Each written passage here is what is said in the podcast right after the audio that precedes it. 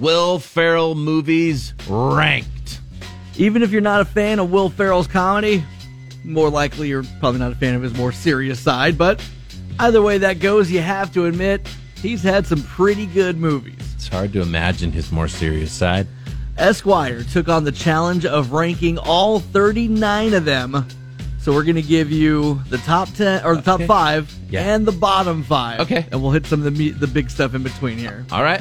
Uh, let's start with number 5. Talladega Nights: The Ballad of Ricky Bobby. I'm a big Talladega Nights guy. Shake and bake. Number 4 on the greatest Will Ferrell movies, Lego Movie. My kids love this movie, and I know it's really his voice, but he's very good in it. Top 4 of Yeah. Will Ferrell? I know. That one you're losing me on. Number 3 Elf. Yes. I agree with that one.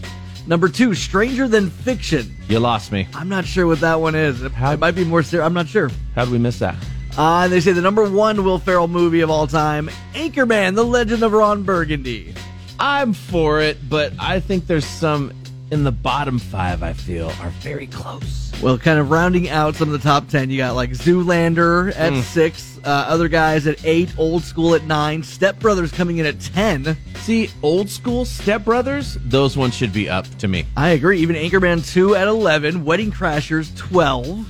Wedding Crashers, I mean, cameo. Solid movie right there. But yeah, cameo. You're right. I guess you're right though. What are the criteria of the Will Ferrell movie? Is it, you know, box office smash or is it what they think is his funniest or best? You know, it's a tough subjective, if you will. Then you start getting into like around 22, Blades of Glory, the ice skating movie. Funny movie. The campaign at 23, Starsky and Hutch is just a, a role at 24. Why does Starsky and Hutch get no props? I knew you would love that one because you love that movie. They dog that movie. It's so hilarious and funny. Uh, Kicking and Screaming coming in at 27. I Mike- think that one's hilarious. Mike Ditka's in that movie.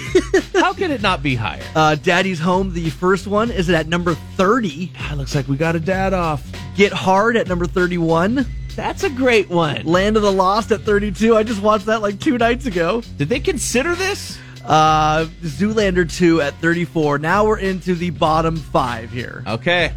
Uh, at number five in the bottom five, Semi Pro.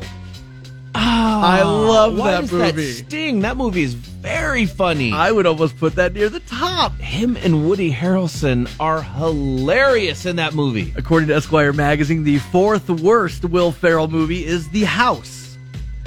The one where uh, him and his wife have a house, they turn it into a casino. Very funny. Ah, I like that one as well, too. Uh, Amy Poehler is his wife in that one. that may be the problem. I don't know that one. It's one of those ones that gets real crazy, but real funny. okay. Uh, the number three worst Will Ferrell movie of all time, according to Esquire magazine, Night at the Roxbury. Ah, how dare they? Right, the young Will Ferrell going down on that And one. Chris Kattan as the Butabi brothers.